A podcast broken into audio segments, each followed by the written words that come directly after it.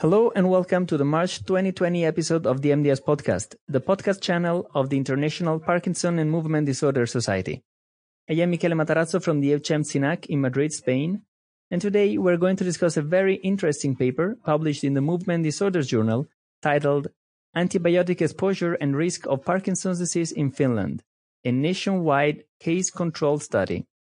To do so, we have the pleasure to have with us the senior author of the article, Dr. Filip Scheperjans, from the Department of Neurology of the University of Helsinki. Hi, Filip, and thank you for joining. Hello, Michele, and thank you very much for the invitation. Happy to be here. Uh, let me take advantage of having on the podcast one of the major experts uh, on the role of microbiome in Parkinson's disease and ask you for some background on this very hot topic. So, since your paper on gut microbiota back in 2015, uh, also published in the Movement Disorder Journal, the interest in the field has grown exponentially, and this has been investigated also by other groups. Where are we now? Can we say that gut microbiota has a causative role in Parkinson's disease? Or can we say it may serve as a biomarker?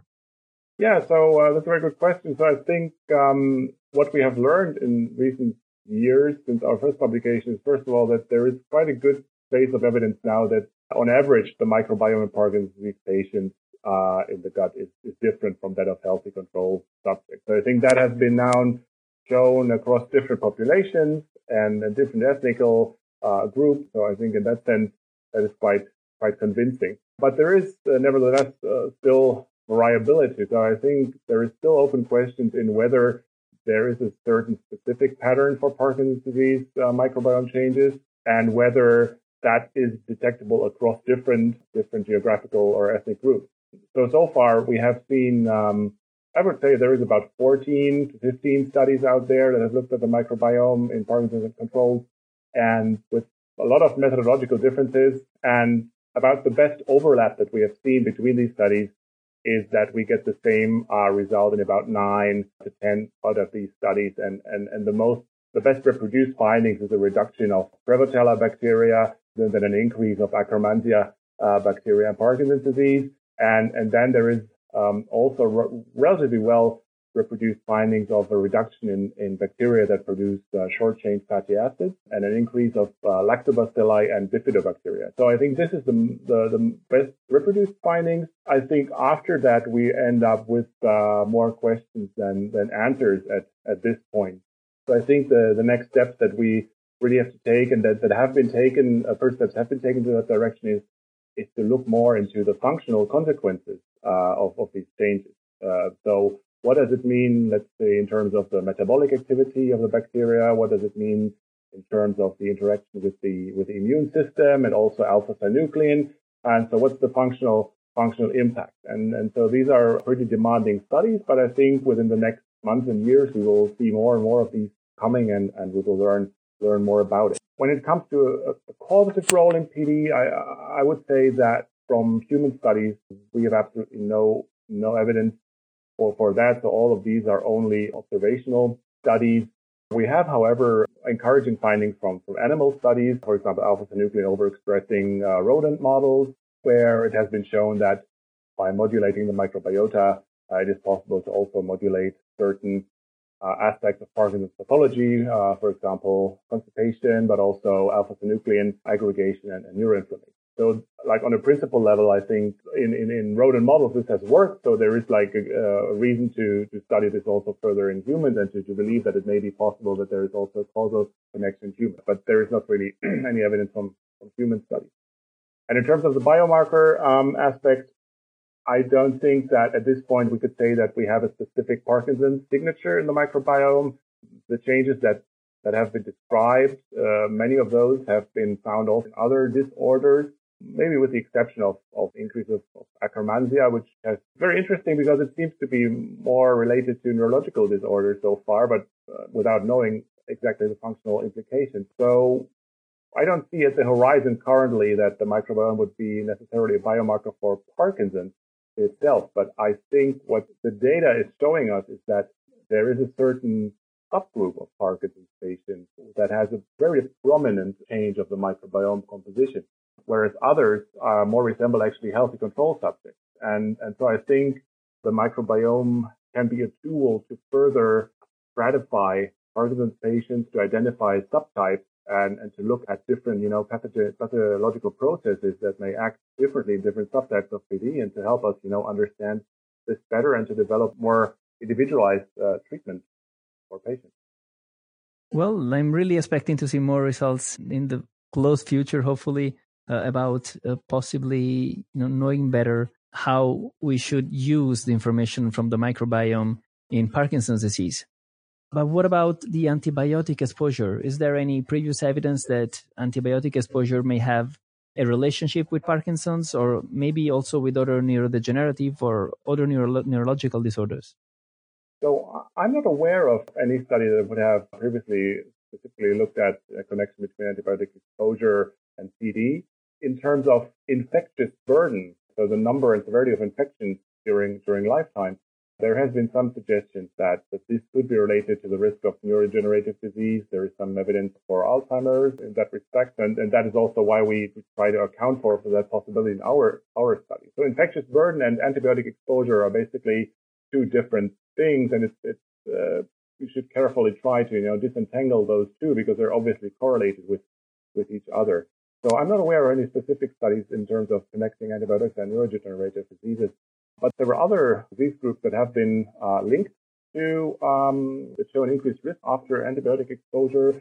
For example, uh, obesity in, in children, inflammatory bowel disorders, colorectal cancer, and actually also certain uh, psychiatric disorders, for example, depression and, and anxiety, have been linked to an increased preceding use of antibiotics. So I think this is slowly accumulating this evidence that the antibiotic use may actually cause certain problems in the long term. So I think this is interesting finding. And, and actually one, one recent study from, from Australia that just came out this year was able to connect uh, antibiotic exposure and a decrease of specifically Prevotella bacteria in, in children to worse uh, behavioral outcomes at 12 months follow-up. So they were going a bit more even into the microbiome uh, level there. And obviously interesting for me because Prevotella is also some uh, a bacterium that has come up repeatedly in Parkinson's. So and so maybe related to the gut-brain axis and um, and so on. So so I think there's more and more coming, and I hope that this will be studied more. And, and obviously we need also studies from different populations to to really confirm such findings across different populations. Great. So again, a lot of work to do in the field. Uh, but now let's focus on the present article. So the main message here is that there may be a relationship between the exposure to certain antibiotics and the risk of developing Parkinson's disease in the following years. Now, statistically speaking, this is a highly complex study as you had to take into account many possible confounders. Uh, you mentioned some of them before, and obviously you needed a huge cohort with a very long follow-up. How did you manage to do this study? Well, first of all, I have to express my great thanks to, to my PhD student, uh, Tuomas Mertsalmi, who was primarily uh, involved in conducting this study and analyzing um, the data. So I think in, in Finland, as in several other countries, for example, in Scandinavia, we're privileged with, um, with very high quality uh, national registries that allow us basically to, to study certain epidemiological connections across the whole across the whole population. And for, for this study, we actually needed to combine several registries. So we used uh, information on, on diagnosis from the registry of, of healthcare in, in Finland.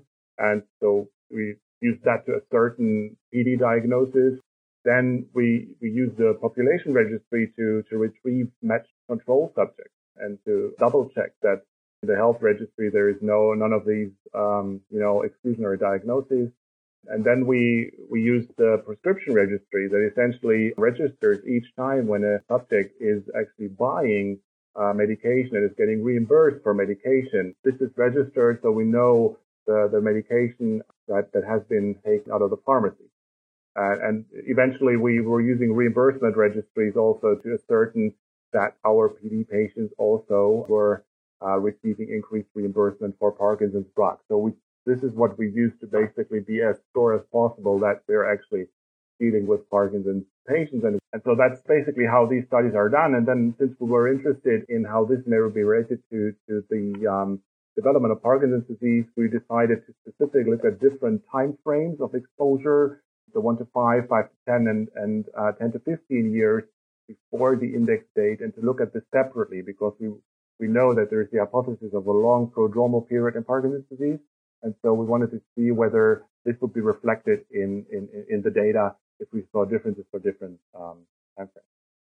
Well, uh, I think that to have huge databases and to have you know this big data hype that we're having right now is really going to help us drawing more conclusion in the different disorders uh, obviously between them also parkinson's disease but i was amazed when i was reading at the paper to see that this was being done already in the previous century in finland so i think that's a huge opportunity to already have a lot of data to analyze that you are doing right now so can you now share with our listener the main results of your study uh, yes, of course. Quickly, so just to tell you a bit more about the cohort that we acquired. So essentially, we ended up with uh, about 14,000 Parkinson's patients and about 14,000 control subjects. And the median follow-up for this cohort was uh, a bit over 14 years.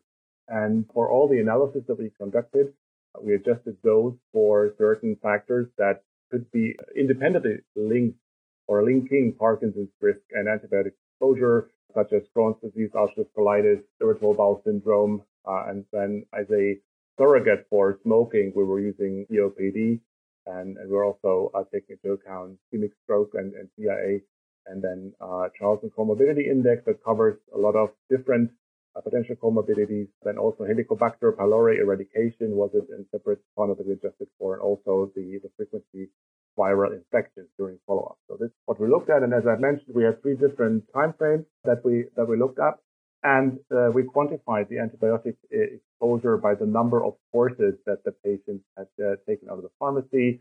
And so this depending on drug uh, class, uh, usually we, we, we have groups that have either been not exposed at all to the certain drug or that had one course during the whole study period or two to four courses or five courses or more. So these were the different groups. And so essentially what we looked at was not only if overall antibiotic exposure, so the number of any antibiotic course would be related to Parkinson's disease, but we were interested to, to look at, and that was actually a predefined sub-analysis. We looked at the different antibiotics from different angles. So we, we looked first of all at the associations by chemical groups, so by the by the type of, of molecule. But we also looked at the mechanism of action and the antibiotic spectrum. And, and the antibiotic spectrum, we specifically separated two dimensions. So one was drugs that, that target anaerobic bacteria and other antibiotics that do not target these bacteria. And then we compared broad spectrum with uh, narrow spectrum antibiotics. And over 90% of the bacteria in the gut are obligate anaerobes. So essentially they will be targeted by anti-anaerobic. So what we found was that overall we saw the strongest connections between exposure and Parkinson's disease risk for the period of 10 to 15 years before the patient was diagnosed with Parkinson's disease. And the strongest finding was for macrolide and lincosamide. So these are antibiotics that are frequently described for, for example, respiratory infections, also for certain deep tissue infections, and those are excreted into the, into the bile. Uh, and, and it has been shown, for example, for clindamycin that this has very strong and long-lasting effects on the microbiome. And, and for this group, we found an odds ratio of uh, adjusted odds ratio up to 1.416, so uh, about a 40% increased risk of, of Parkinson's disease for subjects that had been using five or more courses of these antibiotics in the period of 10 to 15 years before before onset of, of, of Parkinson's disease. Furthermore, we found that in particular, antibiotics that are targeting anaerobic bacteria were associated with an increased Parkinson's disease risk, and that was also strongest for uh, the 10 to 15 year uh, period, whereas we didn't find any association for antibiotics that do not act on uh, anaerobic bacteria at all. And another thing that I would like to mention is, is that in, in a post hoc analysis, we, we also found that broad spectrum antibiotics showed uh, an association whereas narrow spectrum antibiotics did not. So we didn't really find any association uh, related to the mechanism of action. We find also, found also certain associations, for example, for tetracyclines. That was all for, also for the 10 to 15 years for the index date. And interestingly, uh, also connected for sulfonamides and trimethoprim, but that was one to five years before the index date. And we, we think that this may be actually what, uh, what has, has been named as protopathic bias. So basically meaning that it's actually maybe related to early symptoms of, of Parkinson's disease because these are drugs that almost exclusively in Finland are used for the treatment of urinary tract infections. So we think that might be related to uh, certain dysautonomia that the patients may already have. But that's a bit of, of speculation, obviously.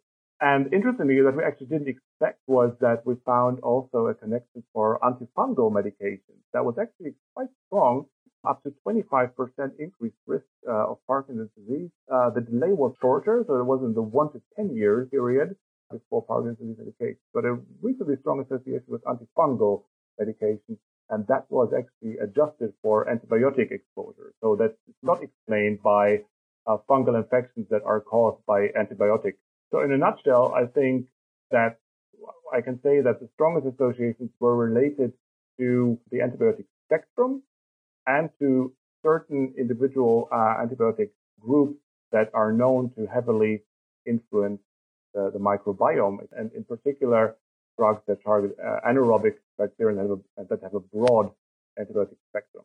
And, and mostly it was with a long delay, 10 to 15 years, and for multiple courses of antibiotics. Well, thank you. So you just gave us an idea of how complex the analysis of all this is. And uh, as you were saying that you have to take into account that some of the relationship could be due to this protopathic effect some of them may actually have more relationship to the causation or the microbiome print of Parkinson's disease. And uh, again, with the antifungal therapy, it's uh, even more complex, the, the interpretation of the data.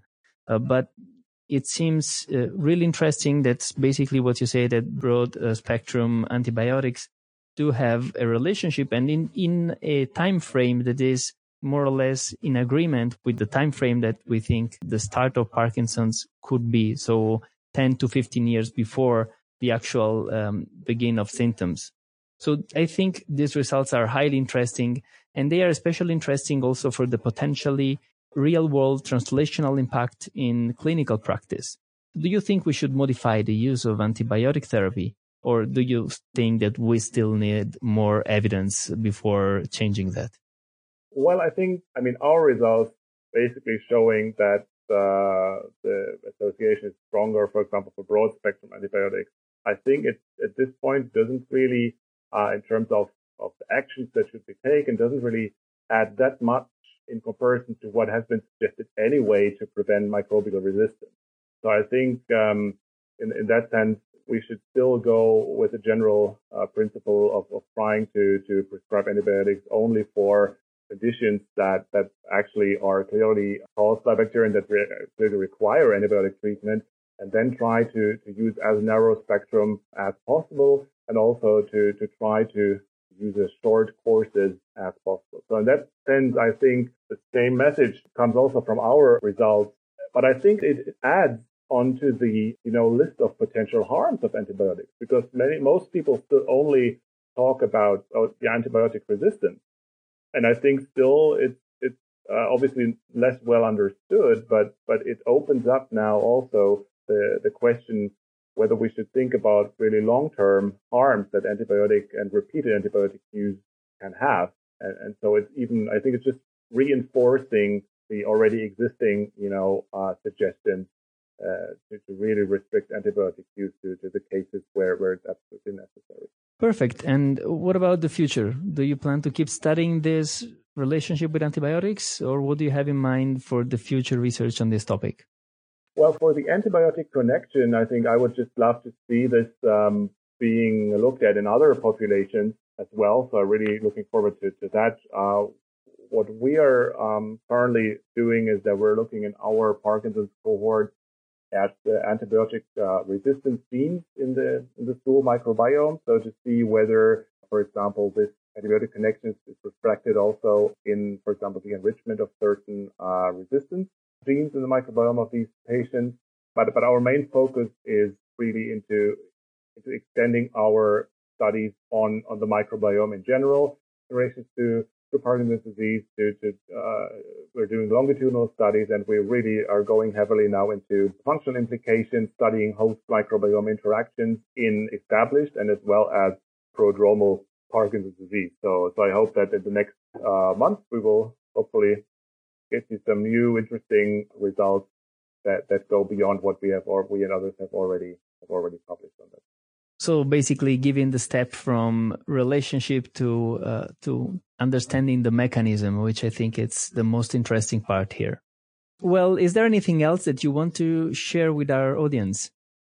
Uh, not specifically. I would like to thank you for, for your interest in our research. And yeah, I think that the microbiome really is opening up a new door into understanding or better understanding Parkinson's disease and uh, personally, I'm rather positive uh, on seeing this as a phenotype marker that will help us to further identify subgroups within the Parkinson's population that we can use to, to develop more specific uh, approaches for these subjects. And so that we will hopefully have more successful trials, not only for symptomatic interventions, but also hopefully at some point for, for disease modifying.